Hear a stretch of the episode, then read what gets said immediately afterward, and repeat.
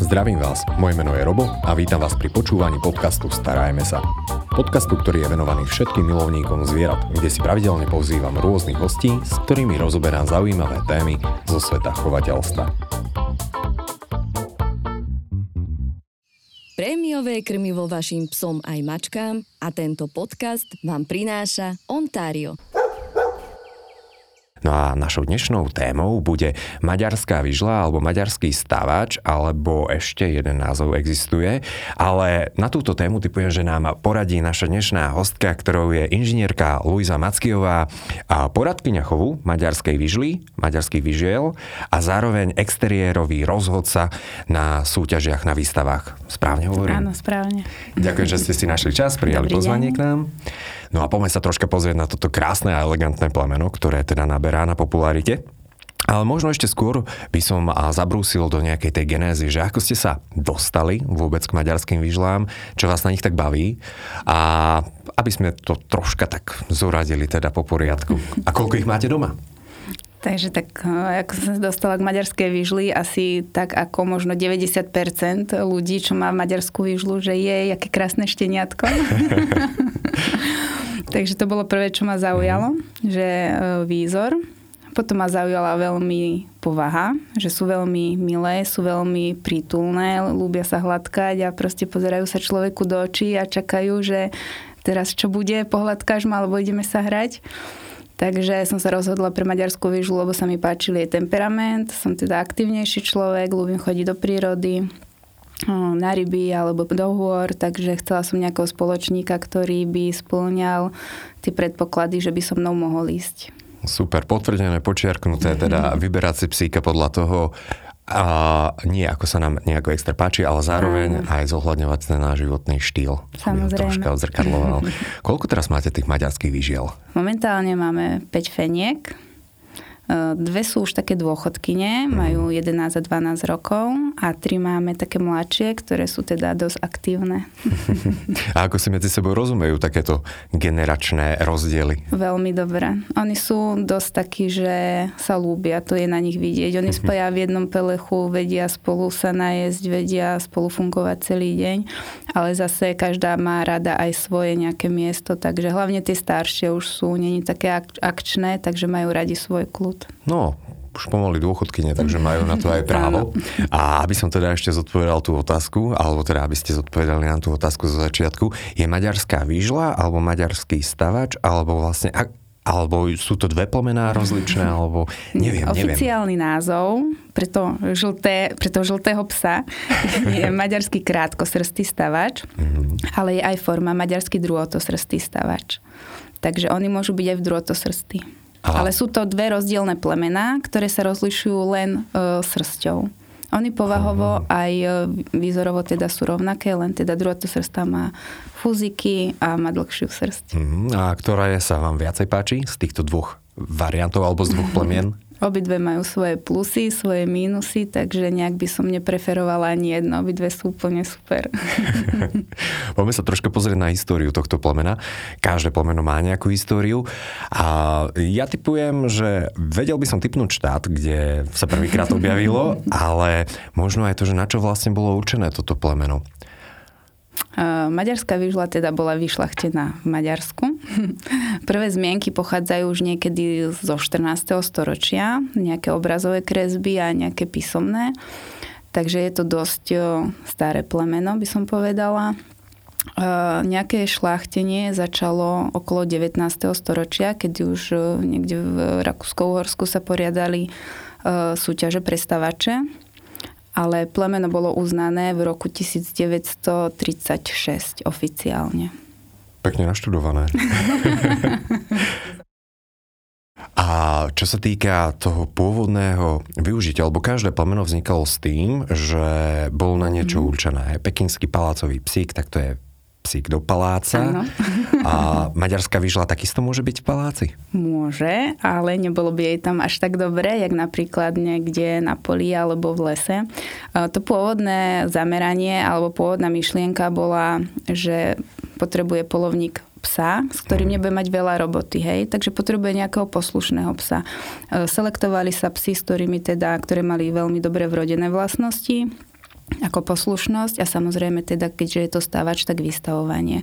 Bola, kedy sa rovilo tak e, v maďarských veľkých e, stepiach alebo proste v tých veľkých e, nížinách, že na jeseň, hej, tam už vychádza aj to sfarbenie, také jesenné, že tí boli veľmi nenapadní a tí sa potrebovali čo najbližšie dostať k nejakej pernatej zveri a chytili sa do sietí tie vtáky a potrebovali teda, aby ten pes bol nenápadný, z toho vznikla tá farba, potrebovali, aby vystavil a ostal kľudný, z toho vzniklo teda, že potrebujú stavača, aby sa tí ľudia mohli dostať čo najbližšie k pernatej zveri a aby si ju mohli uloviť.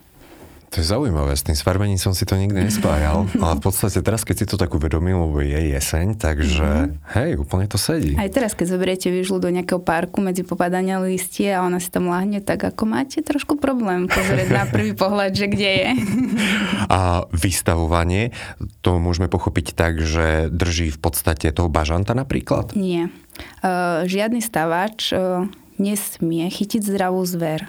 Uh-huh. A veľa ľudí má napríklad averziu voči tomu, keď sa povie, že polovný výcvik, alebo že teda odporúčim niekomu, že má problémy s tou maďarskou vyžlou, že neposlúcha, alebo beha za zverou, odíde mu, ujde, že mu odporúčim polovný výcvik. Polovný výcvik je o tom, že ten pes sa naučí tie svoje pudy ovládať. Čiže on musí dojsť k tej zveri, ale nesmie jej nič spraviť. On ju len ukáže. Ukáže ju vodičovi, že tu je niečo. Aha, že a to je vlastne, vystavuje. Áno, on tam dojde a takto sa tam postaví. A inak toto myslím, že sú aj veľmi časté tie fotografie áno, na Google, keď si človek áno, zadá. Takže... to je vlastne vystavovanie. Čiže aj. on má pri zveri zostať pokojný, uh-huh. nesmie ju štvať, nesmie ju ublížiť. Uh-huh. A to je zaujímavé práve, lebo veľa ľudí má s týmto problém, že stále im naháňa tú áno. zver a práve, že toto by mohol pomôcť ten polovný výcvik, keď sa to len naučí. Že... Áno. Aby nenaháňal napríklad crny v lese, uh-huh. to by to nesmie samozrejme normálny polovnícky pes robiť aby neštval zajace, aby nevyražal bažanty strávy, keď napríklad hniezdia alebo niečo, proste aby tomu e, prostrediu neubližoval pes, ale on je náš pomocník, on nám má pomáhať pri tej starostlivosti o zver. Mm-hmm. To je veľmi zaujímavá informácia, lebo väčšinu tých polovných psov si ľudia predstavia troška ako tie krvilačné beštie, áno, ktoré áno. striehnú a lovia. A práve tu nás zistujem, že to je to práve úplne je. inak. Mm-hmm. Super. Tých polovných plamien my máme veľa. A mňa by zaujímalo, že v podstate, prečo nie je jedno, aký je tam a, rozdiel v tých jednotlivých plemenách. Ja som si tu zo pár takých pripravil sme sa predtým bavili. Jazvečík to je jediný pes, čo ma kedy uhryzol, takže ja začnem s ním. Mám doteraz voči nemu nejakú zášť.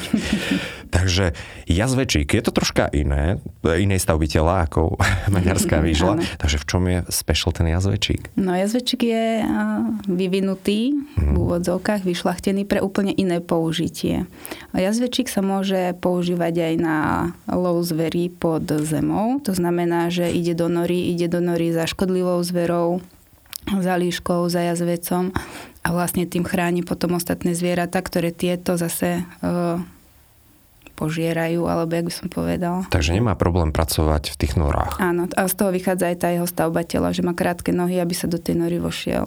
Stavač by sa tam asi nemestil. No, by sa musel teda pekne postavať a poskladať. Áno. a potom, čo ma celkom zaujalo, ako plameno, tak to je beagle.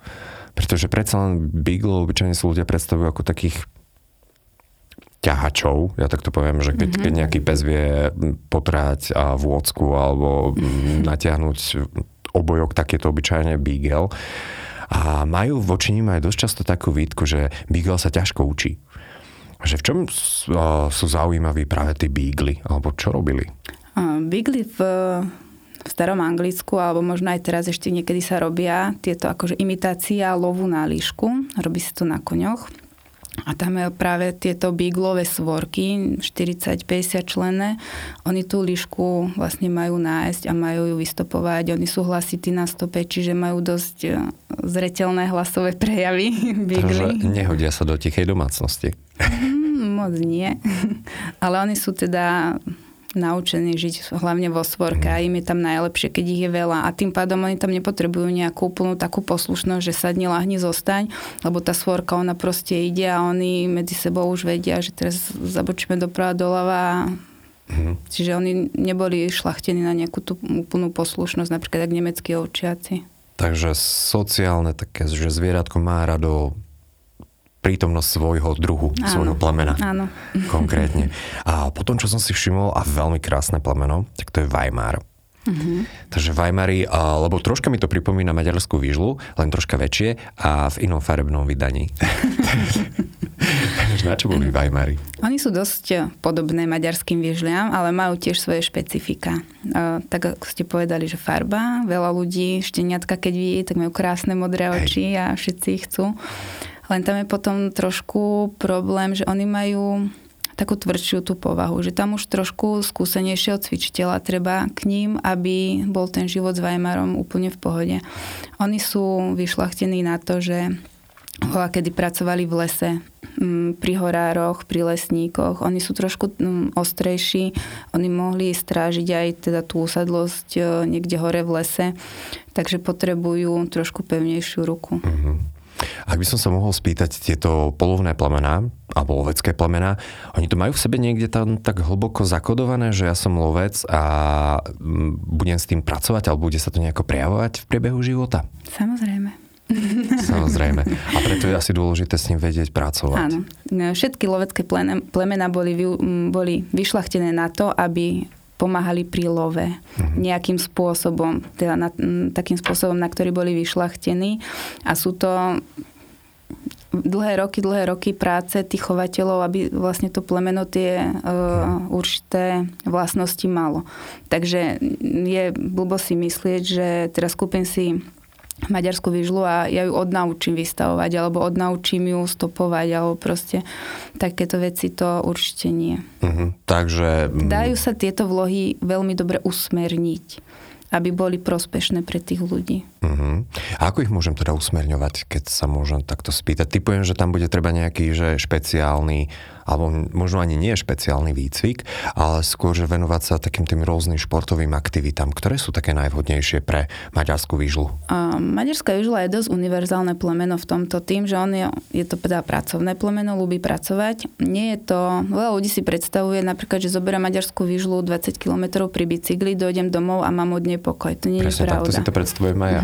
Nie. Maďarskú výžlu vždycky viacej unaví, keď musí nad niečím rozmýšľať.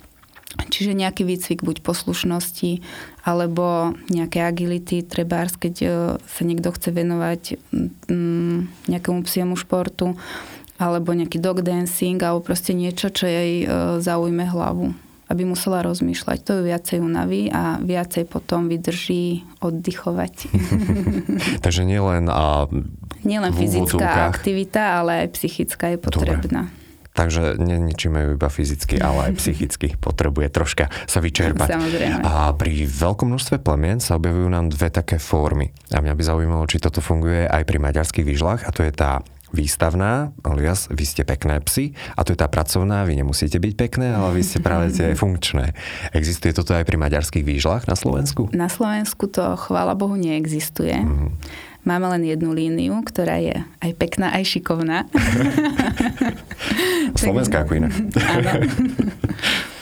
Toto je napríklad v Nemecku. Mm majú oddelené tieto línie, ale tam im to tiež vychádza napríklad aj zo zákonov, že tam, keď nie je človek polovník, on nie je ani pripustený na nejaké polovné skúšky s obsom. Čiže oni inú možnosť nemajú, jak e, túto časť e, života maďarskej výžly nejak oddeliť, hej, tú pracovnú líniu a výstavnú. Je to škoda, lebo mm, keď prejde pár generácií tých e, výstavných psov, tak tam sa tie strácajú potom tie vrodené vlastnosti, ako je teda to vystavovanie, nejaká vrodená poslušnosť a podobne, že už tá maďarská výžla potom povahovo nie je presne to, čo je vyšlachtené a je uznané ako plemeno a prečo vlastne ľudia chcú tú maďarskú výžlu. Mm-hmm. Takže zostáva tá schránka. Áno. Ale už nie úplne tie vlohy. Mm-hmm.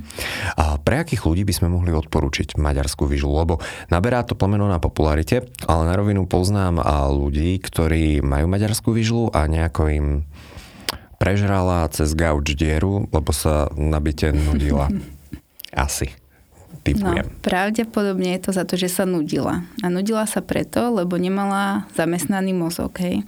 Ráno napríklad stačí vyžle 10-15 minút, keď idete do roboty, ju vyvenčiť. Ale zase po obede by bolo dobre ísť ňou nejakú dlhšiu prechádzku, na nejaké mm, nepoviem, že cvičák, lebo to pre ňu zase nie je úplne vhodné lebo počasie sa začne tam nudiť. Hej. Takéto sadni, lahni, zostaň. Mm-hmm. Maďarská výžla zvládne za 3 dní, hej. Takže ona už potom ďalej nemá čo na tom cvičaku robiť a potom tam robí v úvodzovkách bordel a vyrušuje ostatných. Práve preto je pre ňu najlepšie robiť tie výcviky napríklad na poli, v lese alebo tak samozrejme na takých územiach, kde je to povolené. Uh-huh. Takže ona je taký ten študent, čo preskočí 6 ročníkov naraz uh-huh. a vyštuduje v priebehu základnej školy. Áno. Na tom ročníku má titul. Áno, ale takisto teda musím upozorniť, že nie všade je povolený voľný pohyb psov, hlavne teda takých, čo sú není polovne vedení alebo nemajú polovné skúšky, kvôli tomu presne, aby nerušili zver, aby tam nedochádzalo k nejakým stratám potom na zveri. Mm-hmm. Jasné. A maďarská výžla by v tomto mohla byť práve veľmi populár, mm-hmm. populárna a veľmi efektívna. Áno, áno. Pretože predsa len generácia a generácie sa šlachtila. Čiže mhm. čo sa týka tých športov, tak odznelo agility, Mm-hmm. Môže sa teda hodiť a ja typujem, áno. že ona sa aj čo týka Oni sú stavby, veľmi mršné, no. áno. Oni sú veľmi mršné a veľmi ich to baví. Takéto mm. prekážky a proste s majiteľom, keď môžu sa na ňo pozerať, že a teraz čo, teraz kadím mám ísť a proste to je pre nich úplne mhm. šité. Mm. Spomenuli ste, že veľmi rýchlo sa učia. Mm-hmm. Je to fakt teda, musíme mať stále v zálohe nejaké nové a nové cviky, ktoré ich budeme učiť? Či... Um, ono je to tak, že kríza pri maďarskej vyšli, ja to hovorím novým majiteľom tak, že keď prežijete prvý rok a zvládnete to, tak budete mať úplne super parťaka do konca jeho života. Mm-hmm. Takže oni sú takí najakčnejší a najviac vyžadujú v ten prvý rok života.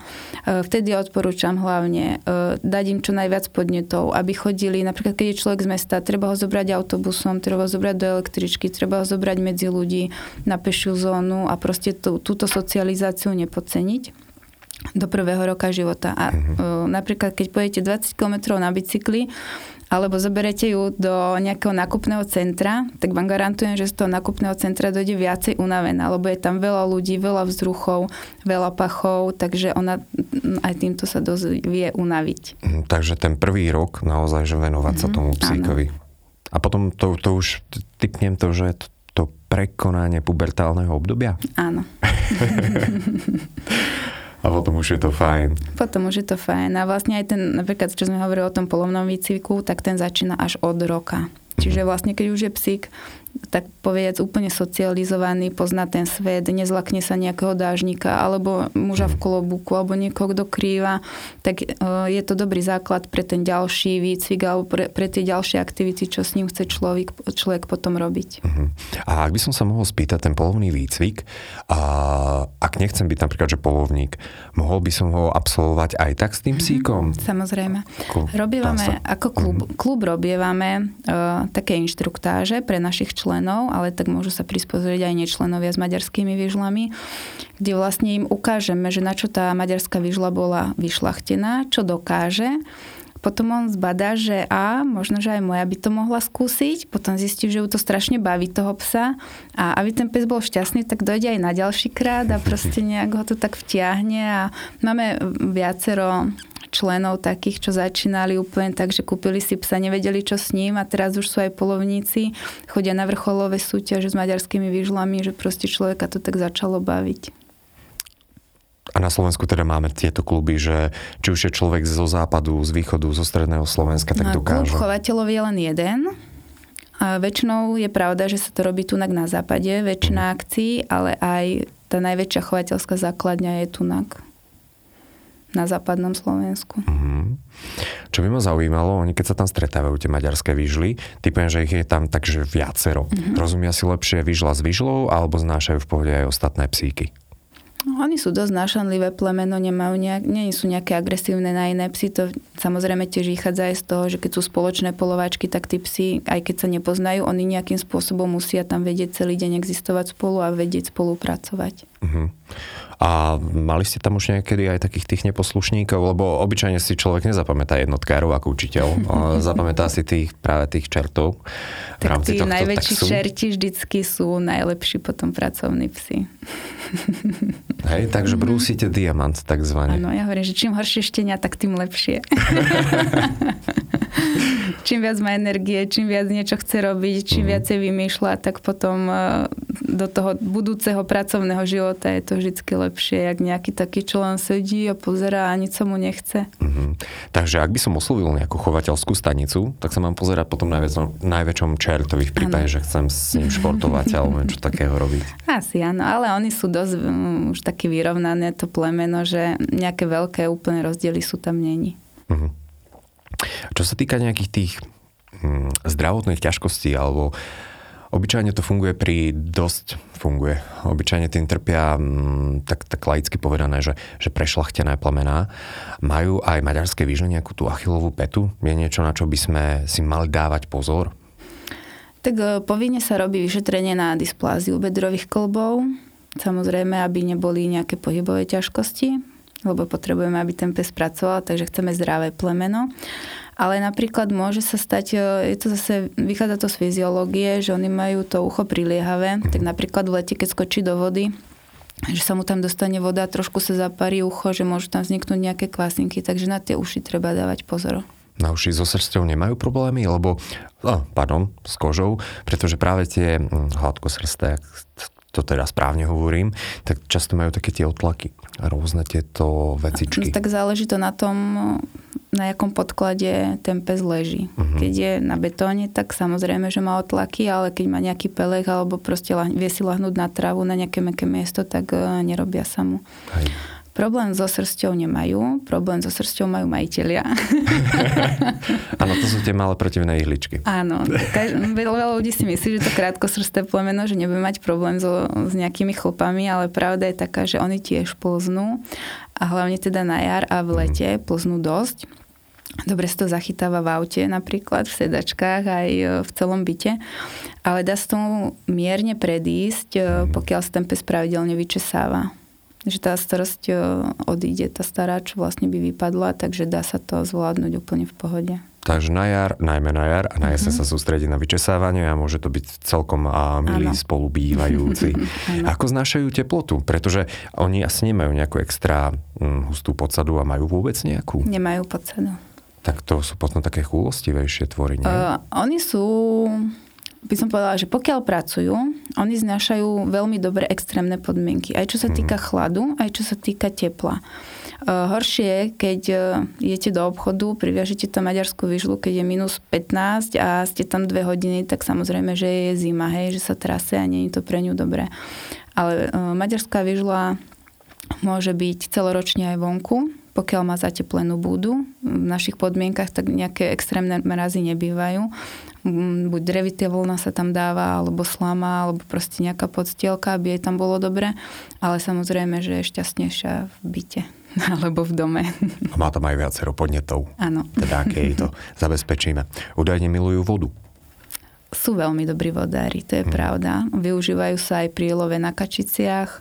Samozrejme, nie sú až takí vodári napríklad ako labradory, že oni sú vlastne vyšlachtení na tú vodu ale maďarská vyžula veľmi dobré, je veľmi dobrý pomocník aj pri love kačíc napríklad. Celoročne sa kúpe, celoročne skače do vody. Aj taký, čo nemá polovný výcvik, väčšinou tú vodu majú veľmi radi. Takže je to plavec v psom vydaní. Áno. Už ste sa stretli aj s maďarskou výžľou, čo nevie plávať. Inak túto otázku som dostal, že či existuje pes, čo nevie plávať. Uh, všeobecne neviem, či existuje pes, čo nevie plávať, ale myslím si, že maďarská výžula to nebude. maďarská výžula s týmto mať nebude problém. Nie, napríklad už nejaké 6, 6 e, týždňové šteniatka vedia plávať. Pekne. Mm-hmm. krásne, krásne. A fajn. Ja si myslím, že z mojej strany je to úplne všetko čo som sa chcel spýtať. Ale vo finále každý eh, jeden z našich hostí má na záver možnosť povedať nejakú radu, tip pre našich poslucháčov, ktorí možno aj zvažujú, že tá maďarská vyžla je vážne krásny psík s takými skrá- krásnymi jantarovými očami. Dobre hovorím? Môže byť, ale radšej máme hnedé. Dobre, dobre, s hnedými očami. Až možno nejaký tip alebo radu, ktorú by ste dali ľuďom, ktorí práve zvažujú maďarskú výžlu. Takže odporúčam určite každému človeku, ktorý nesedí stále doma, ktorý má rád prírodu, chodí do prírody, či už k vode, alebo do hôr, alebo na nejaké také celodenné výlety a potrebuje parťaka, aby mu nebolo smutno, tak odporúčam určite maďarskú výžlu. Super. Ďakujem krásne. A Ďakujem našou ja. dnešnou hostkou bola Luisa Mackiová. Ďakujem ešte raz. Ďakujem. Počúvali ste podcast Starajme sa s Robom Šemerom a ak sa vám tento podcast páčil, môžete sa prihlásiť na jeho odber v aplikáciách Apple Podcasty, Google Podcasty, Spotify, rovnako nás nájdete na YouTube a všetky nahraté časti nájdete aj na internetovej stránke starajmesa.sk.